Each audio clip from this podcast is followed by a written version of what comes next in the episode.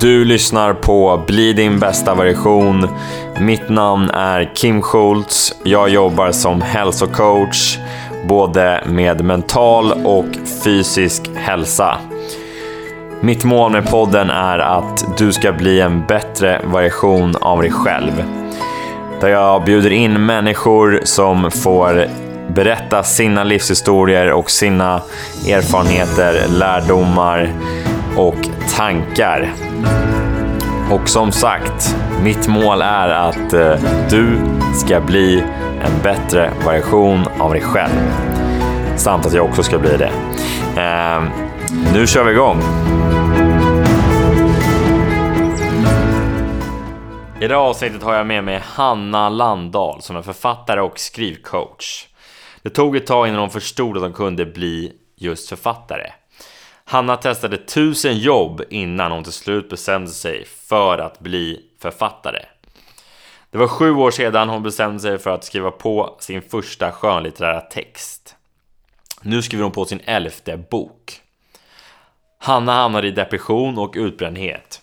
Hon trodde dessa saker berodde på jobben hon hade. Det hon dock upptäckte var att det handlade mer om strukturen och att vara bunden på en arbetsplats. Idag som författare och skrivcoach mår hon bra de kan styra över sin egen tid. I det avsnittet pratar vi om hur Hanna blev författare och har lyckats skriva 11 böcker. Hur hon hjälper andra att bli författare. Hur hon tog sig ur sin egen utbrändhet och depression. Hur man kan skapa en bra och sund relation till sig själv. Hur man kan hitta förhållningssätt till ADHD. Vi pratar om mindset och perspektiv. Vi pratar också om normer i samhället och hur Hanna har brutit dem. Det var ett väldigt intressant samtal där jag och Hanna hade en väldigt bra kemi. Jag hoppas verkligen att ni gillar det här avsnittet. Utan vidare introduktion, här är Hanna. Hanna, nu är vi live. Välkommen till podden. Tack så jättemycket. Hur står det till med dig? Jo, men det är bra. Eh, solen skiner och det är eh, nästan sommar. Då kan det inte vara annat än bra tycker jag. Mm. Ja. Är du, brukar du, känner du av så här måendet på vädret? Är du en sån person som påverkas av, av vädret? Verkligen, verkligen. Eh, ja, det har varit ett, ett, genomgående tema i mitt liv kan man säga ändå. Ja, det är så? Ja, ja, faktiskt. Det är tråkigt att det är så. Ja. Eh, för det är ju synd att man bor här då i det här landet. ja, exakt. Det är, det är, ganska mycket mörker och uh, kyla ändå i Sverige får man säga. Så det, men hur känner du att du mår, mår då? då? Alltså, exempelvis på vinterperioden. Hur, hur är ditt mående då? Eh, nej men då, eh, då är det en annan, det är, liksom, det är ju ett helt annat liv och eh, jag har ju inte alls samma energi som jag har så här års.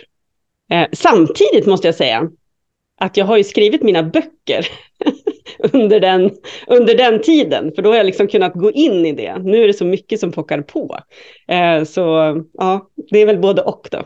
Mm, Okej, okay. så du kan gå in i någon typ av, vad ska man säga, fokustillstånd och så här, men nu, nu liksom jag kanske låser in mig på min kammare och skriver på. Är det, är det något som kan mm. hända då alltså?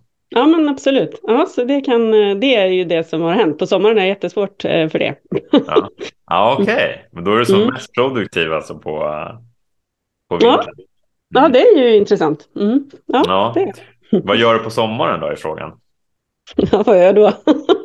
då försöker jag göra allting som jag inte lyckas göra. Nej. jag, jag försöker, försöker göra massa saker, produktiva saker, men det blir liksom mest eh, eh, ja, det blir inte så mycket av det.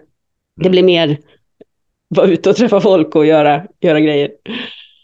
Ja, jag förstår. Mer, mer distraktioner tänker jag. Eller distraktioner, men alltså kanske mer så här.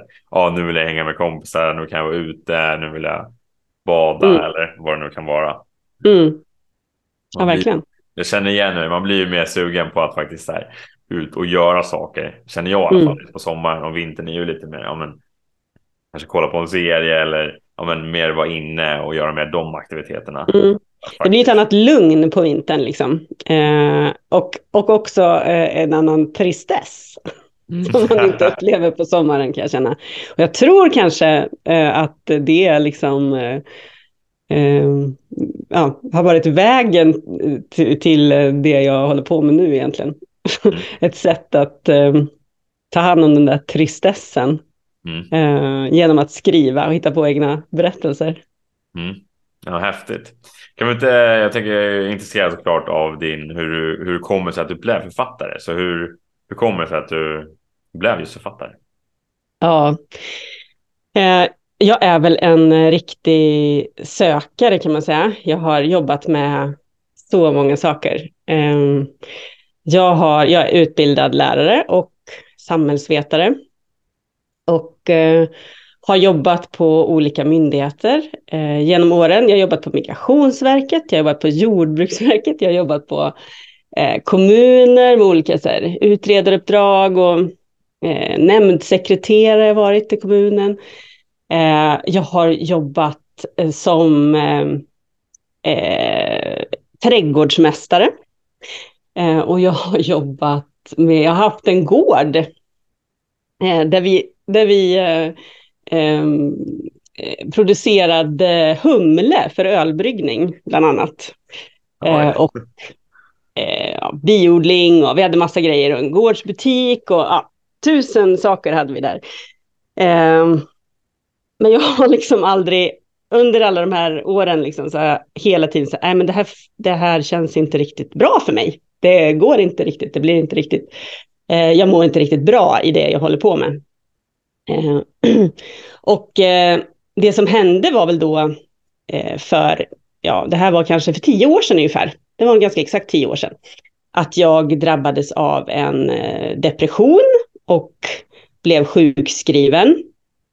Eh, jag var ju ganska utbränd. Jag hade tusen projekt på gång.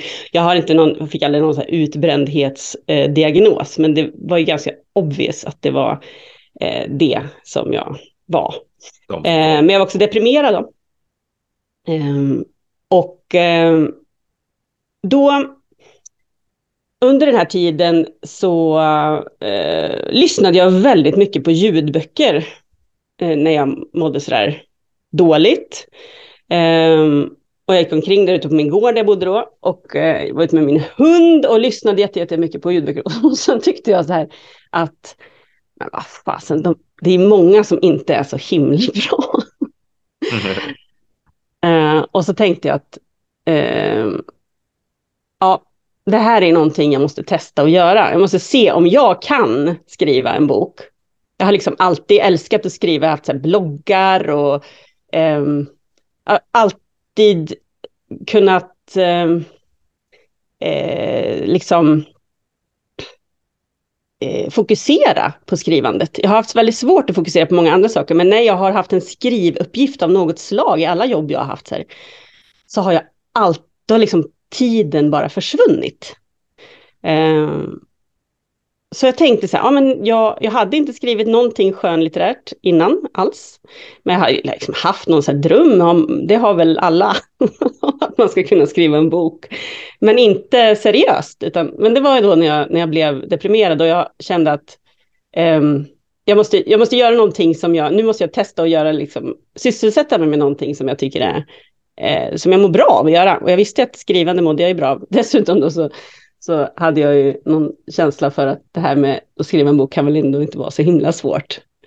Um, så jag um, bara började, hade någon idé, vag idé om vad jag skulle skriva om och sen bara tänkte jag, nu bara gör jag.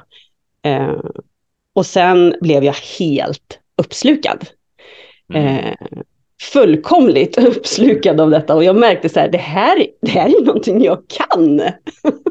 och det är någonting som jag mår bra av eh, mm. i den här perioden i livet nu. Ja, så jag skrev den här boken, eh, min första bok, som heter Välkommen till Himmelsta. Eh, och jag skrev den väldigt fort, på typ här, tre månader eh, skrev jag mitt första utkast. Eh, och sen, eh, ja, sen var den väl inte så bra, men jag... Är du jag, inte nöjd med ja. Vad sa du? Är du inte nöjd med den? Jo, men från början. Jag, tror, jag var väl väldigt, väldigt snabb med att skicka iväg den till olika förlag och så här. Jag var väldigt, väldigt eh, ivrig. Mm. Eh, men sen fick jag redigera den och så där och så skickade jag den igen och eh, då blev den ju antagen då. Så på mm. den vägen är det. Det är den långa berättelsen till varför jag blev författare. Men hur var det, du säger att du mötte liksom, känslor som depression, utbrändhet. Vilka känslor mötte du då när du hamnade i det? Um, ja, alltså jag var ju väldigt, uh, jag orkade, jag jobbade då på en uh, skola uh, och jag hade väldigt svårt att uh, vara där helt enkelt. Jag mådde, fick liksom, ehm, jag har alltid haft problem med att jag blir uttråkad.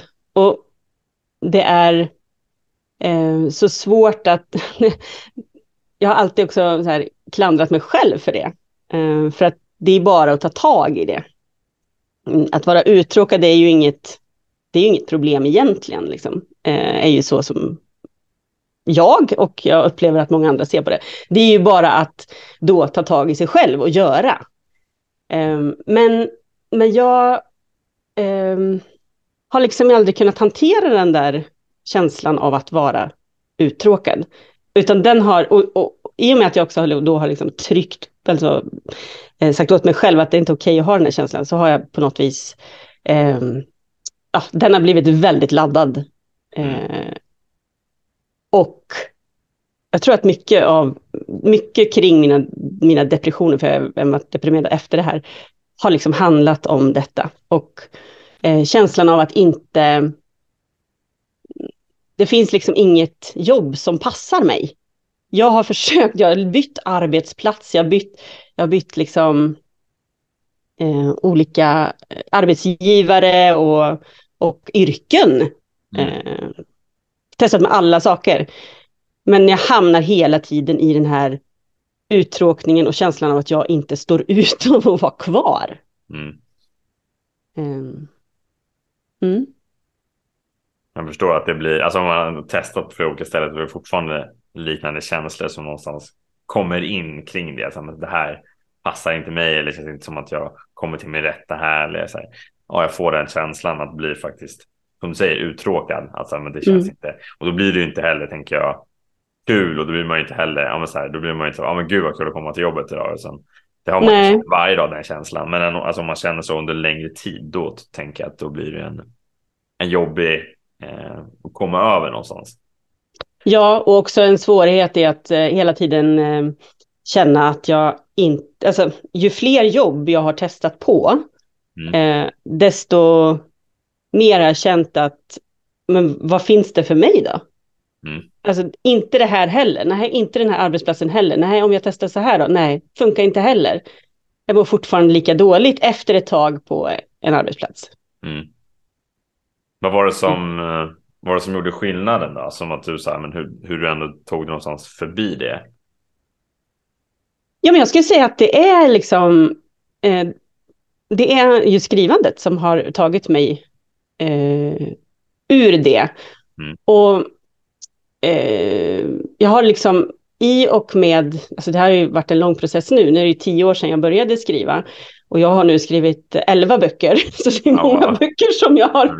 jag har producerat här emellan. Men, men just den här känslan av att eh, det finns ju folk som gör andra saker. Det finns ju folk som lever på andra sätt än genom så att jobba på ett vanligt, vanligt jobb. Eh, mm. Och det hade jag väl liksom aldrig riktigt tillåtit mig själv att tänka att jag kanske skulle vara en person som kunde leva på ett annat sätt och försörja mig på ett annat sätt än att ha ett, ett, eh, ja, ett förvärvsarbete liksom, med fasta arbetstider och, och en arbetsplats att gå till. Jag tror egentligen att det är främst det eh, som, som jag har letat efter. Eh, ett sätt att förhålla, att få vara eh, någonting som funkar för liksom just mig. Eh, att det är okej okay att jag inte fungerar exakt som arbetsmarknaden uppbyggd. Mm. Det Nej, finns andra sätt också. Mm.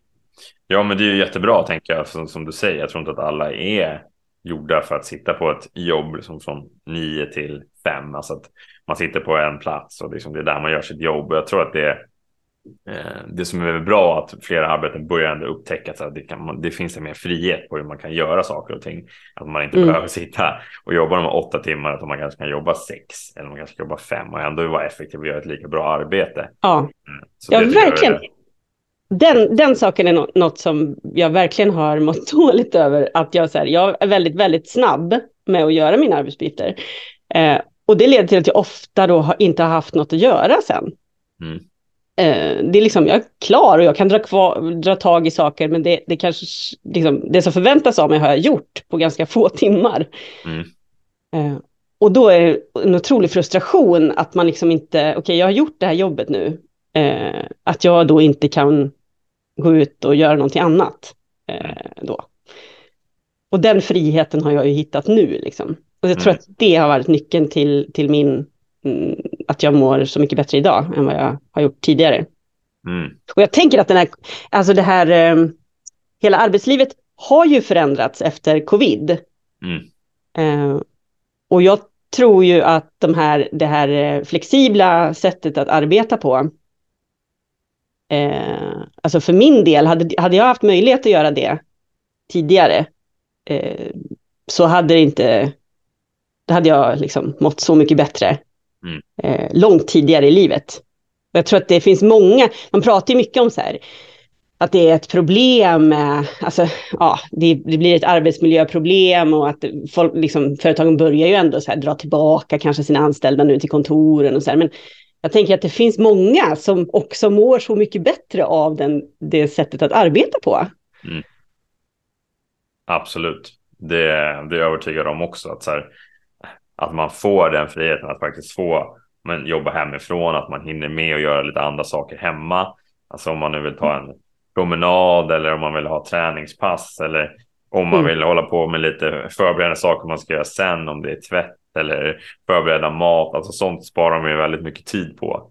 Men verkligen. Hinna med andra och, saker än faktiska jobb. Och under den, här perioden när jag mådde som sämst, då hade jag ju små barn. Jag tänker för, för den kategorin personer så tror jag att det här hem, hemarbetet är så värdefullt. Just mm. de här, slippa de här resorna, är, där är det ju timmar man pratar om, om dagen som är så, som man liksom, man håller ju på och planerar minuter för att få livet att gå ihop liksom. Så att bara, bara att inte behöva åka till och från jobbet är ju liksom en sån vinst för småbarnsföräldrar. Mm.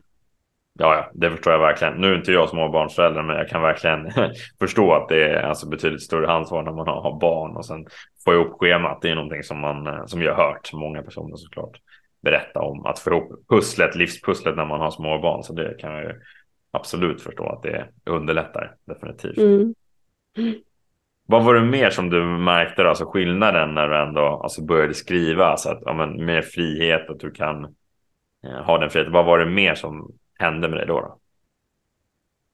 Eh, ja, men just att jag eh, upptäckte ju, alltså jag har alltid varit, haft så svårt att eh, så här, eh, avsluta saker. Jag är jätte, jag verkligen, så här, min första arbetsgivare jag hade sa så här, ja men Hanna du är ju en riktig starter. Bara, ja, det är jag nog. Uh, att jag inte, alltså jag, jag har haft väldigt, jag har väldigt, väldigt lätt att sätta igång nya saker men väldigt svårt att avsluta saker. Och jag är liksom ingen förvaltare av saker.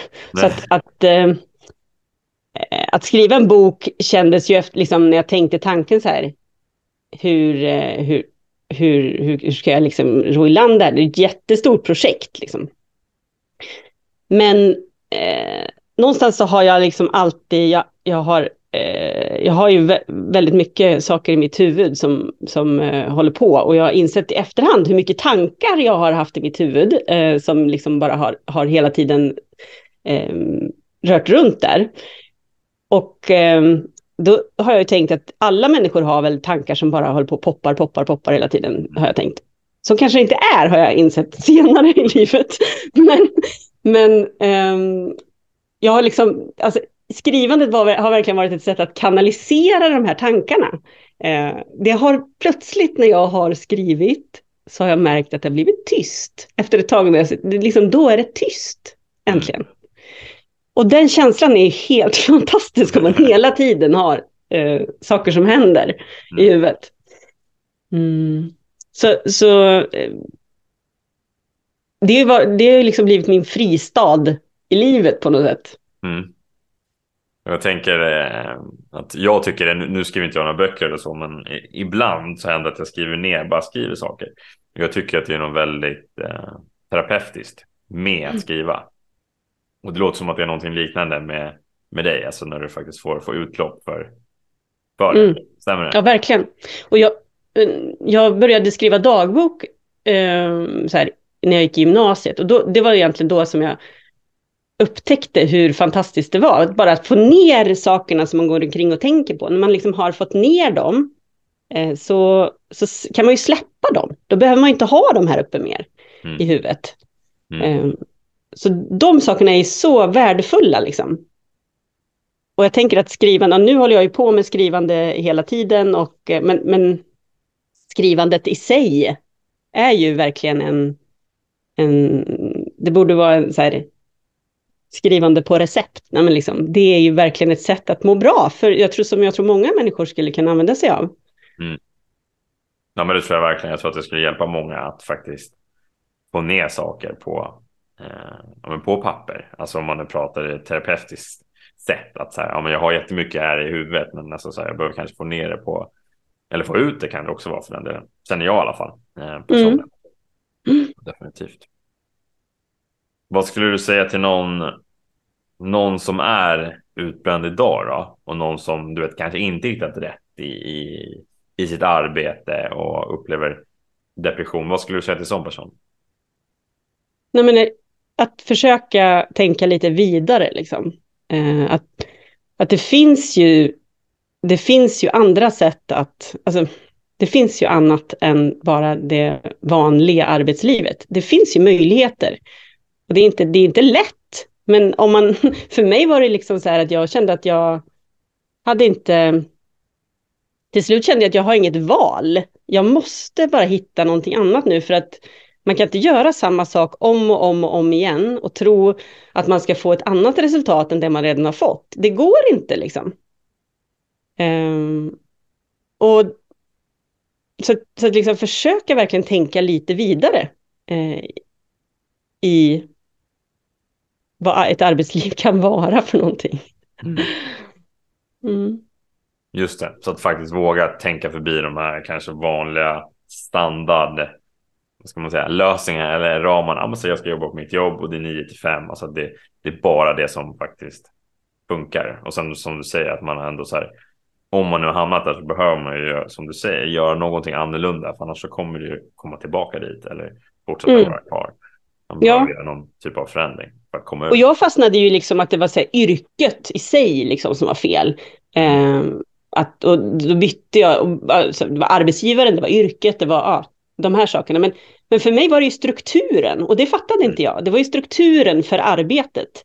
Eh, att ha, och det, det, låter ju så knäppt, men det var verkligen det som, som jag har insett allt eftersom. Att det, det, var ju liksom, det var det som inte fungerade för mig. Jag har inget problem att jobba. Alltså, jobba tycker jag är jättekul. Det är jätteroligt att sätta tänderna i olika saker liksom, och, och engagera mig. Men själva strukturen för det arbetsliv jag har byggt upp, det fungerar inte för mig. Mm.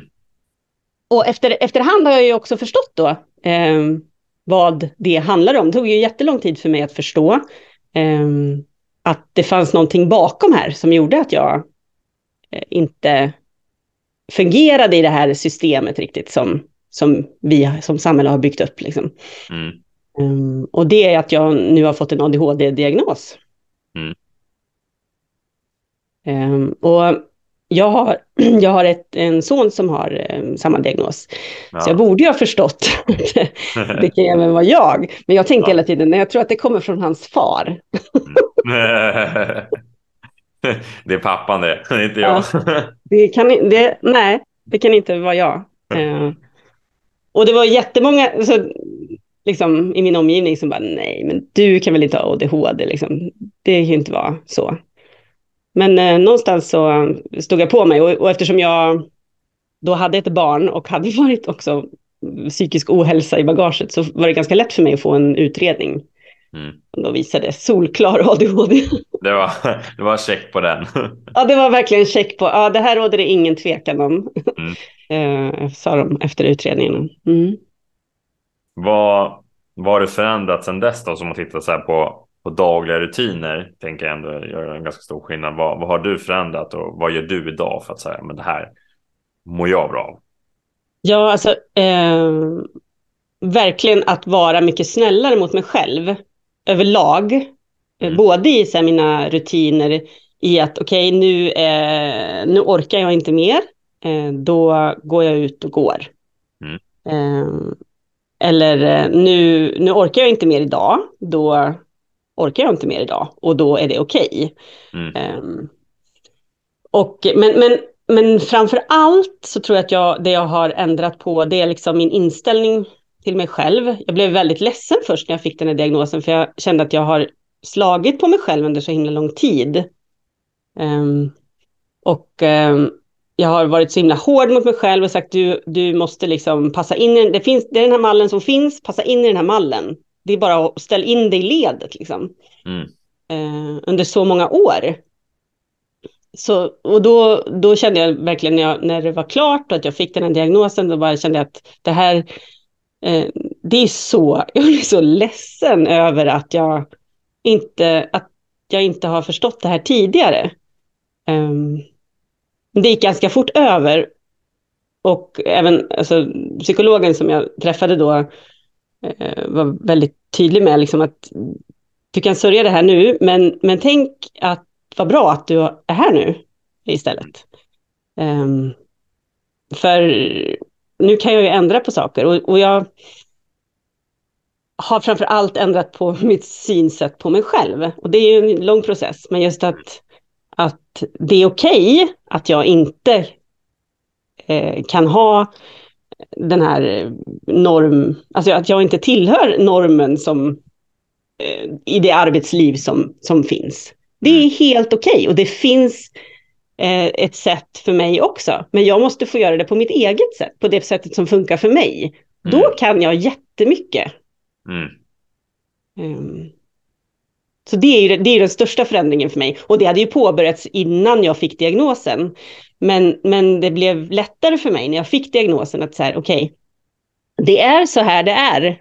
Mm. Um, och då, då är inte ett alternativ för mig att söka ett nytt jobb nu.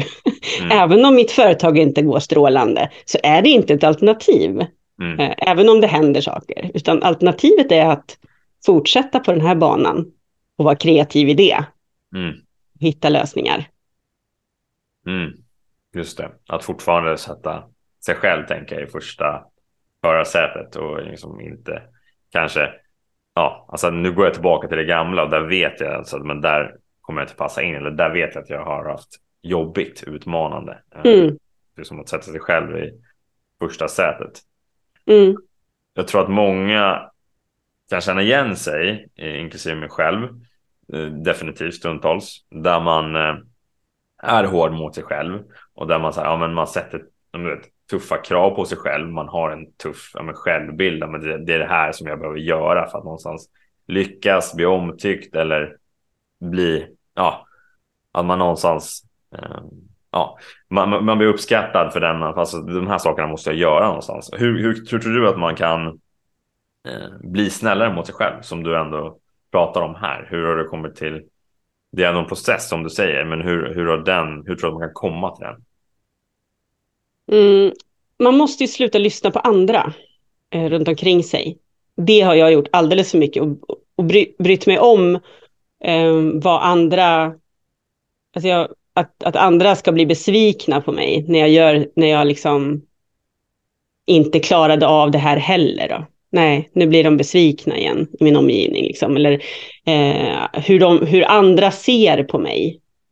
Eh, det är ju, har ju varit nyckeln för mig, att försöka komma till insikt i att det inte spelar någon roll. Det är, jag är ju den här personen och mm då får ju jag får ju acceptera att jag är den här personen och andra får ju också acceptera att jag är den här personen. Annars får det ju vara.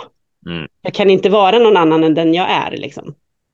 Så det handlar ju om att, att, precis som du sa, att sätta sig själv i förarsätet. Att, att det är liksom behoven som, som jag har, som jag måste sätta först för att jag ska kunna klara av någonting överhuvudtaget. Liksom. För att jag ska kunna klara ett liv som funkar, mm. där jag kan försörja mig själv. Liksom. Mm. Eh, ja. Men jag håller med. Jag, jag, har inte upplevt det exakt som du, men jag har ändå upplevt det som depressioner och ja, men, ångest och sådana saker. Och det handlade för mig också mycket som du säger om att här, sätta mig själv i första sätet. Och så här, men vem är jag som person? Vad vill jag göra? Vad tycker jag är viktigt? Vad mår jag bra av? Och sen mm. att faktiskt ja, släppa andras förväntningar på mig och vad de tänker och vad de känner. Att så här, det är ganska sekundärt. Alltså det viktigaste är egentligen vad jag tycker och känner och vad jag vill göra. Mm. Jag tror också när jag började göra det så blev det också en skillnad i mig själv. Att jag kände mig mycket tryggare och jag mådde betydligt mycket bättre när mm. jag kunde släppa. Sen är det verkligen en process också. Det tog ett antal år innan man kom till den. Mm. Men, ja, det går inte över en natt och, och det, det, är nej. inte heller så att det bara för att man har lyckats ibland att man lyckas alltid. Så är det ju inte. Nej. Men, men jag upplever, jag har under, jag har under lång tid så här, hela tiden så här, pendlat tillbaka till att här, när det går lite, mm, får lite motgångar att nej men, nej men nu söker jag ett jobb då så får jag så här, trygg, stabil tillvaro liksom. Mm. och så går ju inte det. Uh, och där, har, där känner jag att där är, där, det, då, liksom beteendet som inte är sunt för mig, det, ha, det har jag, peppar peppar, tagit mig ur nu. Mm. Um, så det handlar ju om att bryta sina egna mönster liksom. Mm. Hur skulle, du, hur skulle, du, säga att du gjort det bäst då? Att för ändå så här som du säger, att, så här, att bryta sina egna mönster. För det är ju också någonting som också ligger inrotat och någonting som man verkligen ja, man har gjort kanske i många år utan att ens kanske reflektera på det. Och sen så okay, nu ska jag någonstans faktiskt bryta det här mönstret som jag går tillbaka till. Hur har du gjort där för att, för att komma tillbaka till? Men det är det här jag vill göra, det här som jag mår bra av. Mm, ja, men jag har ju gjort det. Jag har ju gjort det många gånger. Alltså, jag, har ju, mm. jag har ju försökt bryta mönster. Alltså, eh, jag, jag har ju liksom varit på väg. Men, men sen någonstans så har ju den här ja, normen är det ju som, som man tänker att man ändå borde tillhöra. Mm. Um, så det handlar ju om att ta sig, det är svårt att säga specifikt vad jag har gjort, men det handlar ju om att, att ändra sitt tankesätt på den här normen och sitt, liksom, är det önskvärt för mig ens att tillhöra normen? Alltså det, tidigare så har jag tänkt att jag vill, jag vill, jag vill, jag, jag, man, liksom, jag vill också, jag vill vara som alla andra, varför kan inte jag? Mm. Nu eh, tänker jag nog snarare att jag vill inte, det här är inte för mig. Um, för mig funkar ett annat sätt. Och, och då kommer det liksom inifrån mig, förändringen. Liksom. Mm. Mitt sätt att se på vad, hur jag vill leva och, och, vad som fungerar för mig. Det är ju det som är... Eh, att våga tänka också att det är okej okay att, att, att, att det. Eh, att jag inte är som alla andra. Men hur är alla andra då? Det är ju också helt knäppt. Vem är alla andra? Alla är väl olika. Mm. Och jag tänker att våra samhällsnormer är ju väldigt fyrkantiga. Eh, så är det ju. Mm. Att någonstans som du säger ifrågasätta alltså så här normen. Att så här, men är det det här som jag måste göra? Behöver jag vara inom den som du säger? Den fyrkanten som det faktiskt mm. kan vara. Eh, där det är verkligen så här, men det är, det jobba 9 till 5, jag menar det är ha en familj vid som 30, 35 och så ska man, ja men det finns ju väldigt många olika mm. Bove, Volvo, eh, bil, alltså men det finns många mm. olika normer som man ändå kan, kan se på hur det ska vara och vad man ska ja, vara i karriären och vilken roll man ska ha. Så det, ja, det går ju fortsätta ganska lång tid. Mm. Och det, det, är även så här, det, ja, för mig, det hör ju, jag pratar ju väldigt mycket om arbetslivet, men det är det som har varit liksom mitt stora bekymmer. Men, men just så här, eh, allting är uppbyggt kring att du måste vara i en viss, liksom, du ska följa en viss mall.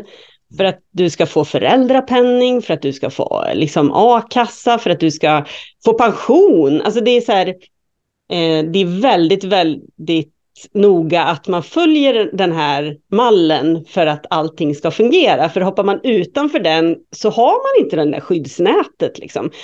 Um, och någonstans, för mig var det också så här att jag kände att eh, eh det som man, man har ju det som en, det är en trygghet, skyddsnätet.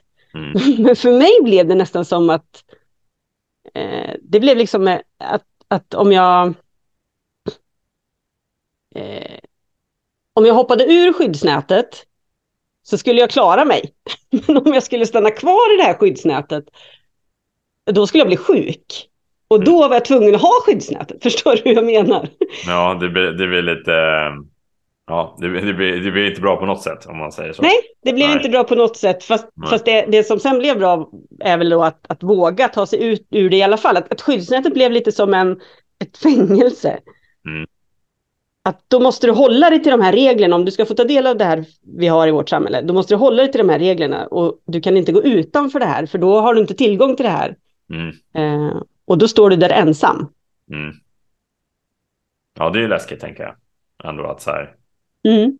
att ta sig igenom, ja, just det som du säger, lämna den här tryggheten i skyddsnätet. Hur, men hur var det då? Alltså man ändå så att det är ändå ett kliv som man någonstans behöver ta, tänker jag, eller som du tog.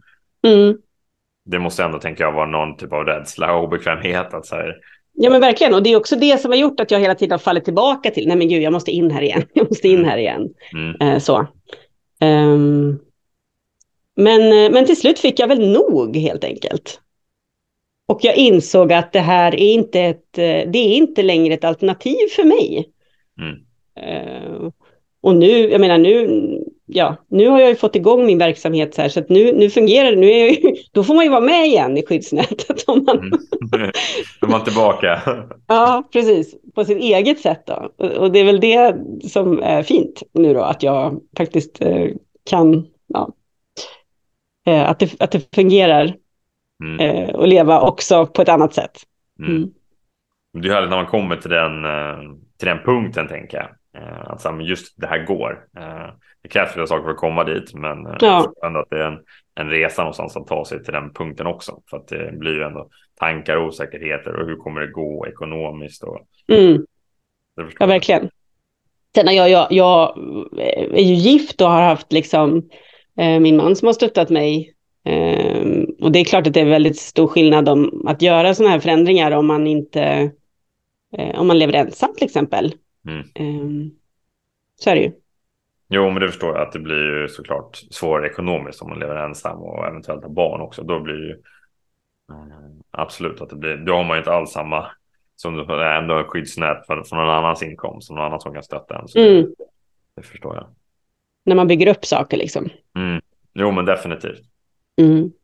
Om vi skulle, vi pratar liksom utmanande saker, obekväma saker. Hur, hur brukar du tänka när du ändå ska gå igenom en obekväm sak, hur går din tankeprocess då? När du säger att det här är någonting som jag tycker är jobbigt, det känns obekvämt, men hur tänker du då? Ja, först vill jag ju fly då. Mm, det är första, första känslan. Ja, det är den första.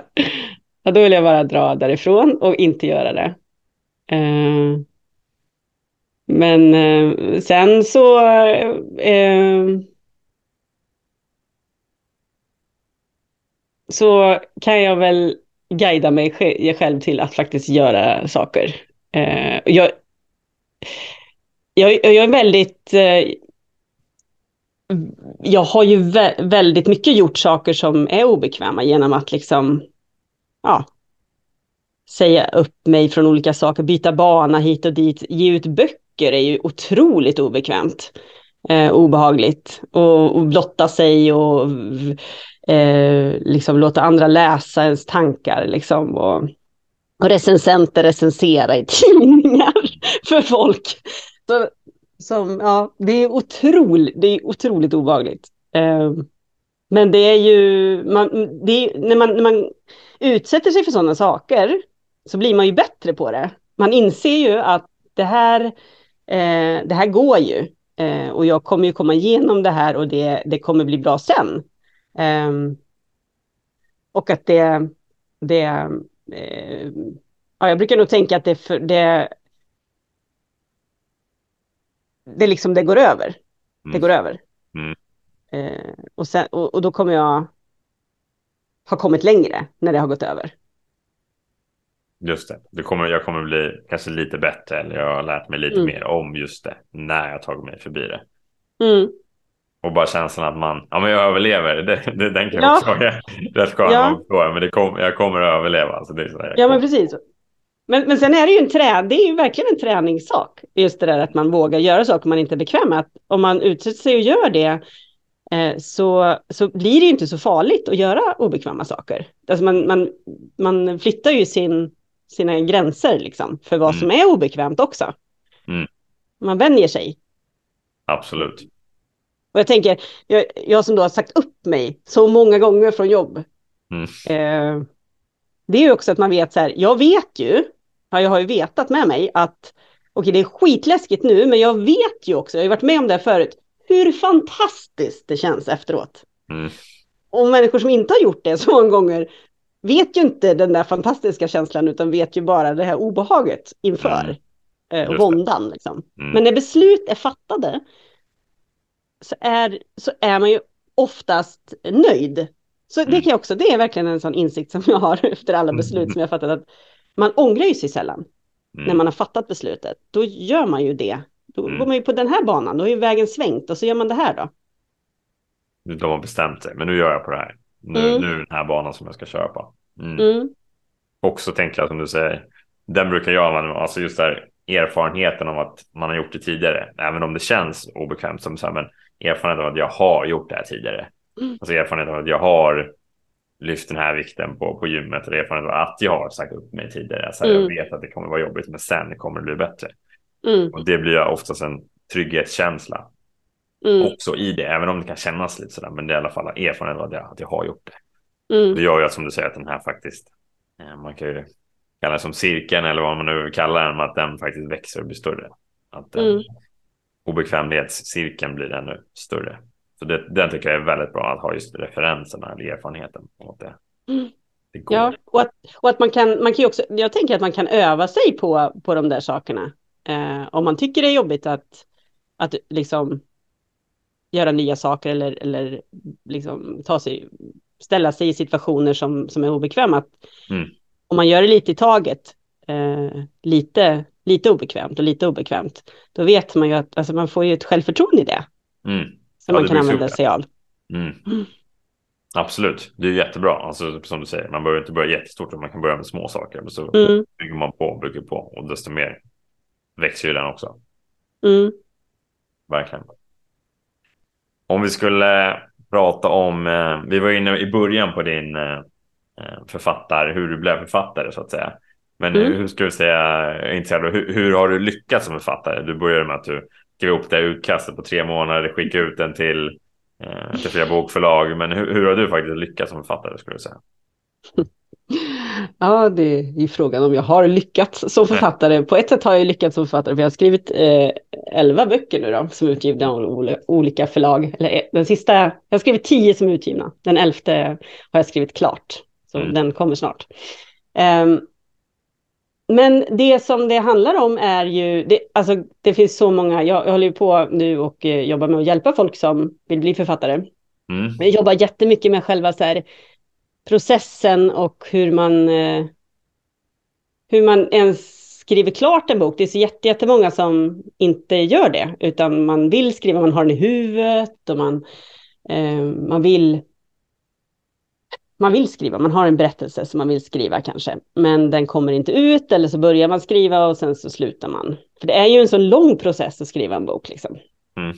Och jag tror att eh, det som verkligen har gjort att jag kunde skriva alla de här böckerna, dels så, så är det ju det här som jag sa innan med erfarenheten, när man har skrivit en, då vet man att man kan skriva en till. Ja, man, Mm. man vet att man, om man skrivit en, då, har man, då vet man att man kan. Mm. Och då kan man skriva en till. Och sen kan man ju skriva böcker plötsligt. Eh, det handlar så mycket om sitt självförtroende, alltså. Att tro att det går. Mm. Eh, och att tänka liksom, som, att vara lite respektlös i det.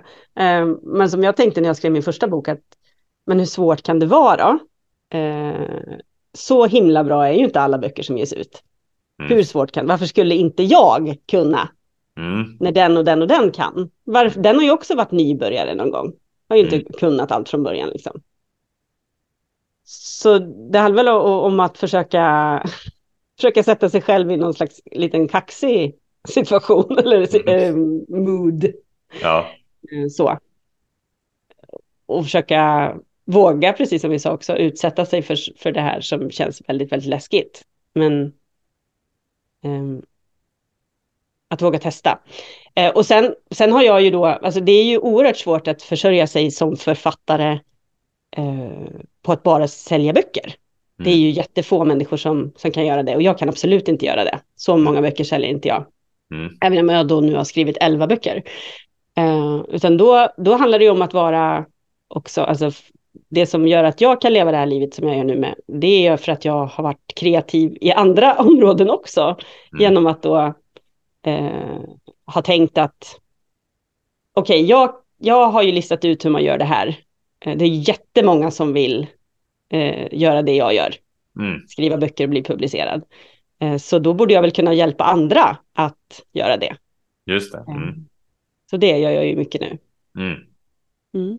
Hur ser, eh, men om man ska säga så här, eh, om vi går tillbaka lite till ändå så här, nå ett förlag och, och den processen. Hur, alltså, är det, du skickade bara egentligen ditt liksom, första utkast till förlagen och sen får man hoppas att de att de eh, gillar det eller inte eller hur, hur byggs det upp över tid tänker jag också att man kanske bygger någon typ av relation och förtroende. Ja men precis, jo men så är det ju. Eh, att det är, första boken är ju allra svårast. Eh, mm. Då är man ju helt okänd och eh, ingen vet ju vem man är och ehm, det ska ju mycket till att ett förlag tar emot en okänd person som skriver, har skrivit en bok. De vill ju gärna veta att man eh, tänker skriva mer och sådär. Mm. Eh, men så för mig så blev jag antagen av ett litet förlag som heter Selanders förlag. Eh, som som eh, gav ut min första bok. Jag skickade den. Jag tror att jag, jag hade just i det här förlaget så hade det var, det, det var typ det sista förlaget som skulle svara. Mm. som jag hade kvar. Det tog sju månader innan jag fick svar. Mm. Eh, och då så sa de att oh, men vi vill ge ut den här boken. Och det var ju helt fantastiskt. Det var... Jag, jag tänker i efterhand hur naiv jag var att jag att jag, jag tänkte ju att det är klart att någon vill ge ut den här boken. Så, men eh, det, det är ju inte självklart. Mm. Eh, men jag hade, det, jag hade tur skulle jag säga nu, det hade jag väl inte. Den var väl så pass bra så att de ville ge ut den helt enkelt. Um, men, och sen så skrev jag väldigt snabbt en bok till efter det. Och eh, då eh, så skickade jag det till samma förlag. Men, och då sa de att de ville ge ut den boken också. Men efter ett tag, det hände liksom ingenting mer, utan det blev, ehm, ja, eh, det kom aldrig något avtal och sådär. Så att mm, veckorna gick och sen till slut så kom det fram att de hade fått ekonomiska bekymmer, så de kunde inte ge ut min bok. Mm. Så då stod jag liksom på samma ruta igen då, att jag hade en bok som jag hade skrivit och jag hade inget förlag. Eh, även fast jag nu hade gett ut en bok då. Så jag skickade runt den här boken som heter Under två timmar sedan till eh, alla förlag igen då. Och då fick jag eh, väldigt många nej tack till den. Um, och, och jag var verkligen så att jag, jag kanske, det här kanske inte blir, det här kanske inte funkar ändå liksom. Så att jag kände att det här kanske inte går. Det var inte så lätt, eller så, det var ganska svårt det här, även fast man nu hade skrivit en bok. Um, men sen så skickade jag uh, den, jag, jag, såg att det hade startat ett nytt förlag uh, som är en liten filial till ett stort förlag i Danmark. Och då tänkte jag så här, att jag skickar nu manuset till det här förlaget och så får vi se. Eh, blir det liksom, jag kommer inte skicka runt det mer, annars kanske får jag skriva något nytt eller sådär. Eh, och det här var då på sommaren så skickade jag, det här var 2017 tror jag. Eh, då skickade jag det till Polaris som just hade startat i Sverige då. Ehm, och precis i samma veva som jag skickade iväg det manuset då, då blev min första bok nominerad till ett författarpris. Mm. Och då gick det väldigt fort. Eh, så svarade de att de var intresserade av att ge ut min andra roman. Mm. Och jag tänker att det här eh, nomineringen var säkert en sån sak som gjorde att det faktiskt Jag vann inte det priset, men det var ju någonting som så här, ja men det här kanske vi ska titta lite extra på då. Mm. Um, och då gav de ut den. Och sen har jag gett ut på lite olika förlag um, efter det. Men mm. det har ju liksom gått lättare och lättare mm. Att få sina böcker utgivna ju fler böcker som jag har skrivit. Så är det ju. Även om det inte är självklart att man får alla sina manus utgivna, även fast man eh, har skrivit många böcker. Så mm. är det ju, alla blir refuserade också, eller inte alla, men många blir det eh, också mm. efteråt. Mm. Eh, när man har gett ut flera. Men det är klart, efterhand går det ju enklare. Man lär känna folk och, och eh, de ser ju också att alltså förlagen, de vill ju se att man kan skriva och det har man ju visat då mm. att man kan. Ja, men det blir ett kvitto på det någonstans. Ja, men nu har du ja. gett ut ett visst antal böcker. Eller jag kommer ja. den här tröskeln, tänker jag, som du säger, att man ändå bygger upp det förtroendet eh, ja. för, tänker jag. Så, uh, mm, och, ja, men... och sen har man ju också fått läsare till sina böcker som då kanske det finns några som vill läsa fortsättningen eller liksom fler ja. böcker. Jo, exakt. Då har man ju också som du säger, skapat värde för dem också. Så man har också mm. en, en lyssnarskara som mm. Aktivt eh, vill läsa mina böcker. Då har vi dem på en gång. Ja, fortsättning på de som, ja men bra, då mm. har vi den någon som vill köpa den här nya boken. Så det förstår jag, det blir Precis. också en trygghet för dem också. Ett värde för dem definitivt. Mm. Ja, men där ser man, det, det, är inte så, det kan jag tänka mig, alltså jag förstår att det inte är en, en helt lätt situation att bara komma in som när man inte har någon direkt erfarenhet eller att man ska eh, komma in i, i branschen, det, det förstår jag definitivt. Och då är det väldigt bra att ta hjälp av en som, som du nu då. Som, som mig? Ja, ja exakt. om vi skulle, vad, vad, nu har du gett några tips, men vad skulle du säga mer om man, liksom, om man vill bli, som du säger, jag tänker många vill bli författare. Mm. Jag mig själv, jag har också en, eh, en dröm av att skriva en bok och se när det blir. Men eh, vad skulle du säga till, hur hjälper du de som vill bli författare? Kan du ge några konkreta mm. tips? Ja, men dels handlar det om att liksom att jag så här, eh, tipsar om hur man, eh, alltså hur man på bästa sätt skapar spänning och sådana saker. Eh, och hur man, ja, allt som har med själva skrivhantverket att göra. Men jag skulle säga att det som är allra, allra viktigast, många tror ju att kanske det är det som man behöver, eh, det är klart man behöver veta hur man skapar karaktärer och alla de här sakerna, det är klart man måste göra. Mm. Men anledningen till att, böcker inte, att man liksom aldrig får sin bok skriven, det är för att man inte prioriterar skrivandet. Det är för att det är någonting, det, det handlar om, det är lite samma sak som att börja träna. Mm. Eh, ja, det är jättekul. Det är klart att man vill ha det här slutresultatet. Man vill ha en här, vältränad, fungerande kropp. Jättebra, jag vill göra, det vill jag jättegärna göra. Mm. Eh, men sen måste man, för att få det då, så måste man ju dyka upp där alla de här gångerna. Annars får man inte det där resultatet. Och det är precis samma sak med, med att skriva en bok. Alltså man har, eh, det är så många gånger du måste sätta dig fram, du måste välja att sätta dig framför datorn och skriva. Mm. Istället för allt det där andra som du vill göra. Mm. Och du kan inte göra det, det liksom räcker inte att du gör det under en månad, utan det är någonting du måste göra under kanske ett år framåt. Ja. för att bli klar. Så att du måste verkligen, verkligen eh, utmana dina tankar och eh, göra det till en vana. Och det hjälper jag till med ganska mycket. Så mm. att att faktiskt, alltså jag, är någon, man kan, jag brukar säga att jag är en accountability person. Liksom. Mm. Håller ansvarig. Ja, men precis. Att hur går det egentligen nu då? Hur går det nu då? För att det är mm. liksom det som är det svåraste. Att mm. faktiskt göra det. Att faktiskt fortsätta över tid och göra det. Um, så jag är tjatperson kan man säga. ja, men det där är ju som du säger att man, är, att man hålls ansvarig. Då ökar ju procenten hur, alltså, betydligt mycket mer att man faktiskt gör någonting som man säger att man ska göra. Om mm. man säger till någon annan så ökar också procenten. Så det där är ju som du säger, alltså jätteviktigt att få till det, få in det som en vana, att man mm. gör det. Vad, vilken förändring man än vill göra. Men det ja. tror jag också att det är såklart i, när man skriver en bok också.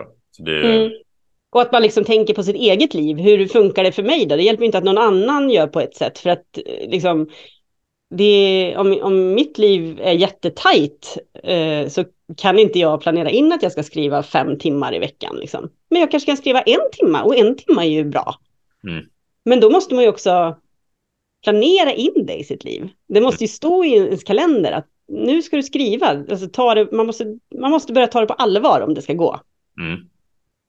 Och det kan Och ju också kännas väldigt läskigt. För man vill ju Ja. inte berätta för sin omgivning att man har hybris och vill skriva en bok, eller hur? Nej, det, det, det är inte många som helst bara skulle slänga ut och så jag tänker heller. Bara håll på att skriva en bok nu. Nu kommer vi bli så jäkla bra. Det, det kan, kan vara lite, ta emot lite tänker jag och, och säga Ja. det. Men då tänker jag att det är ändå en, en fråga som jag tänker kan, kan dyka upp ett sånt tillfälle. Så här, men tänk om jag inte är kreativ den, den timmen då? Vad, hur jobbar du då? Men, eller vad säger du då för någonting? Ja, men dels så får man ju vara liksom, såklart snäll mot sig själv, att nej, men det kanske man inte var då. Mm. Men oftast så är man ju liksom, man har ju inte bara så här en, åh nu föll det på mig, kreativiteten den bara kom och just då hade jag tid. Så funkar ju inte livet liksom. Utan kanske är det så att man får en idé när man är ute och går eller sitter på bussen eller gör någonting annat. Då får man ju skriva ner den idén naturligtvis. Man kan ju inte bara låta den flyga iväg för då kommer man inte ihåg den. Eh, men sen får man ju sätta sig där i alla fall. Och oftast när man gör det så kommer det ju. När man liksom kommer in i det man håller på med, då, då kommer man ju bli kreativ. Det, det, fin, det är inte någonting som bara faller över en. Mm. Och det handlar ju mycket om också så här att man mellan de här skrivpassen, att man går och tänker på sin berättelse och kommer på små saker så kan man liksom skriva ner det och så kan man när man väl ska sätta sig så har man liksom, man bubblar det ju gärna, för nu har jag ju kommit på massa grejer här som ska hända härnäst. Mm. Ehm, man behöver ha det närvarande i medvetandet under, under tiden man skriver, alltså mellan skrivpassen Mm, också. Mm. Det är viktigt. Just det, man har lite i tankarna. Alltså att just det, det här kommer upp nu. Eller nu man skriver ner det man, som poppar upp. Eller en inspiration eller en tanke. Så men bra, skriv ner det. Mm. Och att man, tillåter, man, man kan till och med tillåta sig att gå och tänka på sin berättelse. Alltså så här, ja, nu ska jag träna eller nu ska jag laga mat eller vad det nu är, eller vika tvätt. Så här. Och då tänker jag stå här och tänka på min, alltså aktivt tänka på min berättelse. Mm. Det föder ju saker som Mm. du sen, när du väl har tid, sätter och skriver ner. Mm. Ja, just det. Så det finns ändå, vad ska man säga, en förberedelse inför, i alla fall en tankeförberedelse inför när Mm. man ska sätta sig ner någonstans. Ja, det, det vinner man ju på liksom om man känner att, ja men gud, nu är jag... Då, då kommer man inte hamna där att det känns så här, jag har ingen, jag vet inte vad jag ska skriva. Mm. Det vet Mm. man ju då. Ja, men absolut. Och men hur skulle du säga, hur, hur stor del av, eh, mm, Mm. av den här liksom coachningen är också att så här, när man väl kommer till att men nu ska jag publicera, nu känner jag mig, nu är liksom tryck på startknappen. Hur, eh, hur mycket jobb är det där med att få till ett förlag och hur, hur stöttar du där? Ehm, ja, men alltså, jag hjälper till med så här och om man... Eh, alltså när man ska skriva sitt följebrev och sådana saker. Och, men framför allt så handlar ju det också om att våga. Mm. Eh, våga låta någon annan läsa, våga testa sina vingar när man väl har gjort det här jobbet. Liksom. Eh, och mycket handlar det ju om att man ska vara stolt över det man har gjort, även om man vet ju inte. Varje bok man skriver så vet man ju inte. Mm. Alltså det, är det kan lika väl vara din bok ju, som blir den här stora bästsäljarboken. Det kan ingen veta. Mm. Det måste man ha med sig och att liksom, det är många som, in, som nästan skriver klart men inte riktigt vågar för att de tycker det är dåligt. Och alla tycker det är dåligt det man skriver. Alla tycker att det man skriver är jättedåligt under vissa perioder. Skitdåligt är det. Mm. Jag kan skämmas för mina böcker, inte kanske när de är klara, då, då brukar jag lämna dem, eller nej, ibland kan jag skämmas, men, men under tiden så bara, är det här är så pinsamt så att jag, jag dör. Mm. Då är det, gäller det att hålla sig borta liksom från delete-tangenten. Och, eh, det, är- för det är ju inte, det, det är bara dina tankar. Det är inte, det är inte sant. Så det handlar, för mig handlar det väldigt mycket om det här att få folk att göra saker. Men våga nu skicka iväg. Du kanske inte blir publicerad, så kan det vara. Men du har gjort det. Du har liksom skickat iväg, du har testat. Mm. Och nästa bok du skriver kommer då bli mycket bättre. För man blir hela tiden bättre på det man gör. Jo, men exakt. Ja, det är som du säger, att man, desto mer man gör någonting, desto bättre blir man ju. Alltså det, det kan man ju dra till, härleda till vad som helst, som hålla tal eller att gå på gymmet eller att springa maraton eller ja, Mm. you name it, läsa böcker eller skriva Mm. böcker. Det blir det är samma egentligen, process, att du blir ju, blir ju bättre på det. Så, Mm. Absolut. Det är lite som du säger, att bli ändå den här eh, som du inledde med att ja, men, få folk att bli lite kaxiga och höja upp ett självförtroende någonstans på vägen. Ja, men varför inte du? Liksom, mm. Vad är det som säger att du inte skulle kunna liksom, skriva en bok som folk tycker jättemycket om? Mm. Varför? Mm. Det kan ja, jag, jag gillar det. Jag ja. gillar det. Jag tror att det, det behövs mer. Alltså det, det är så man faktiskt vågar. Alltså att man, mm. man behöver inte kunna göra det. Det finns mm. ju en, och uppenbarligen finns det flera personer som har gjort det, så varför skulle jag inte kunna vara ja. den personen? Det, det, är jättebra att tänka på. För att mm. alla de som, om vi, man tänker så här, om just med skriva bok nu, så här, alla dessa författare som man ser och alla dessa böcker som finns, alltså alla har ju varit första gången någon gång. Mm. Det är ju verkligen så. Ja. Och då måste man ju prova. Och man kan aldrig få veta om man inte testar. Då vet man. Då, då vet man. Och det är liksom enda möjligheten att här, veta att det inte kommer gå. Det är att man inte provar, att man inte vågar försöka, utan man lämnar det halvdant eller halvskrivet i någon låda eller i, i huvudet. Liksom. Då vet man, då kommer man aldrig bli en författare om man nu vill bli det. Men om man testar så kan man ju. Det kan ju vara du. Ja, ja, exakt. Det är, det är ju enda vägen alltså att faktiskt veta. Annars, annars får du ju inte reda på det. Nej. Så, uh, definitivt. Om vi skulle prata om uh, dina, dina böcker. Vilken bok är du mest stolt över? eh, då svarar jag alltid den sista. Ja, det, är så. det är så konstigt, men det, det, är väl min hjärna som inte riktigt uh, kan den är programmerad på det sättet, så då är det den närmsta. Ja, det är nog den som är bäst. Eh, nej, men jag är nog mest stolt över mina ungdomsromaner. Jag har skrivit två ungdomsromaner. Mm. Eh, du som ser mig här nu kan se dem här bakom. Mm, en som ja, heter. Love, Love, Love och en som heter Branden. De är mm. för högstadiet. Eh, de har... Eh, ja, dels så har jag fått mest så här, positiva reaktioner. Jag har varit ute mycket i skolor och pratat om om de böckerna och de har läst böckerna och så här. Så jag har ju träffat väldigt många läsare till böckerna, mm. kanske också det som gör, men, men eh, de, eh, ja, de tycker jag, de tycker jag har blivit bra. mm. Vad härligt. Mm. Också tänker jag att det kanske ja, men, får responsen för ungdomar och så att ändå gjort en, ja, men en mm. skillnad, en påverkan. Det tänker jag är häftigt. Ja, men precis. Eh, och många som, som liksom, när man träffar ungdomar som, det är svårt med läsning eh, för ungdomar, det är många som inte läser alls liksom, mm. på sin fritid, utan det kanske bara är det de får i skolan som de läser. Och att de får vara med i det. Eh, och, och, när jag var på, eh, ja, jag var och träffade alla åttor i en kommun så här, som hade läst min senaste bok, Branden. Eh, och då berättade bibliotekarien, skolbibliotekarien för mig mellan besöken så här att det hade kommit en tjej som hade sagt att jag, har, jag är inte en sån som läser, men har du någon mer bok av Hanna Landahl? Mm. då blev jag, åh, då har jag gjort mitt.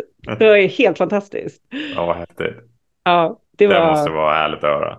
Det var helt fantastiskt. Ja. Det är verkligen, verkligen, gud, tänk, tänk att man får vara med om det. Va? Mm. Det är ju, ja, då, då har jag gjort mitt som författare känner jag. Om jag har fått en ungdom att bli en läsare kanske, då är det ju helt underbart. Mm. Mm. Mm. Vad är du mest stolt över i, i ditt liv då skulle du säga? Mina barn. Mm. Förutom barnen då, om vi nämner inte barn, för det, det, det skulle jag säga innan, det känns väl uppenbara. Om vi säger inte barnen då. Nej. Um, ja, vad är jag mest stolt över i mitt liv? Jag är nog, jag är nog mest stolt över att jag har faktiskt tagit tag i, i mig själv till slut. Liksom. Um, att jag har lyssnat på mig själv och gjort någonting av det som jag är bra på. Istället för att, um, att sluta lyssna på alla andra, vad de tycker att jag borde göra um, mm. med mitt liv. Utan faktiskt göra det som, som passar för just mig. Och det kan ju faktiskt bara jag veta, det kan ju ingen annan veta. Mm. Eh, det, det måste jag säga att det är nog det som jag är mest stolt över. Mm. Det är väl det är egentligen den, den viktigaste resan tänker jag. Alltså att mm. inifrån, alltså, men vad mår jag bra? Vad gör mig mm. lycklig? Och kanske inte ute det externa och vad de andra tycker. Det, ja, är fint. Det är um, härligt att höra. Mm. Några sista frågor då. Eh, mm. Om du skulle få, eller vad vill du lämna efter dig? också stor fråga, men oj, vad vill du lämna oj. efter dig? Mm. Ja, det är ju väldigt tacksamt när man är författare. Då har man ju sina Arvet. Arvet. Ja, jag vill väl bygga på det helt enkelt. Men jag, jag tycker ju just det här med, jag vurmar för ungdomar. Det hade varit kul om, om, om, det, om det var någon som sa så här, om jag läste den där boken, tänk om den, någon som kom ihåg det när den, om, om liksom 20 år, någon som läste den nu, en av mina ungdomsromaner, som sa, ja den här, den här boken, den, den gjorde att jag började läsa, eller den, det, det hade varit fantastiskt. Mm. Ja, det hade varit coolt. Mm. Det tänker jag. Verkligen. Alltså, få någon komma ihåg det, en ungdom som kommer ihåg det 20 år sedan. Ja, det hade varit häftigt. Det, ja, det tror jag. Det vet jag inte om det kommer hända. Det kommer jag inte få veta heller om det händer. Men det... Man vet aldrig. Man vet aldrig. Nej. Nej. Den sista frågan då. Hur tror du att man lever ett bra liv enligt dig? Um, ja, med risk för att upprepa mig då. Men, men att, att uh, ta sig själv på allvar. Att, att börja lyssna på sig själv och att inte, att inte låta andra diktera liksom, reglerna för en själv. Utan det måste man göra själv. Eh, det tror jag är, är nyckeln. Så att lys lyssna på sig själv. Mm. Tack så mycket för att du var med. Tack för ett eh, väldigt intressant samtal om eh, vad ska man säga, livet, personlig utveckling, om att börja lyssna på sig själv, om att inte ta in alla andra, eh, om att förändra sig själv också och att byta mm. de här, prata mycket om normen och arbetssätt. Tycker det blev ett eh, väldigt intressant eh, samtal och jag känner att vi jackade i varandra eh, i samtalet. Så stort tack mm. för att du var med Hanna. Tack så jättemycket för att jag fick vara med. Tack.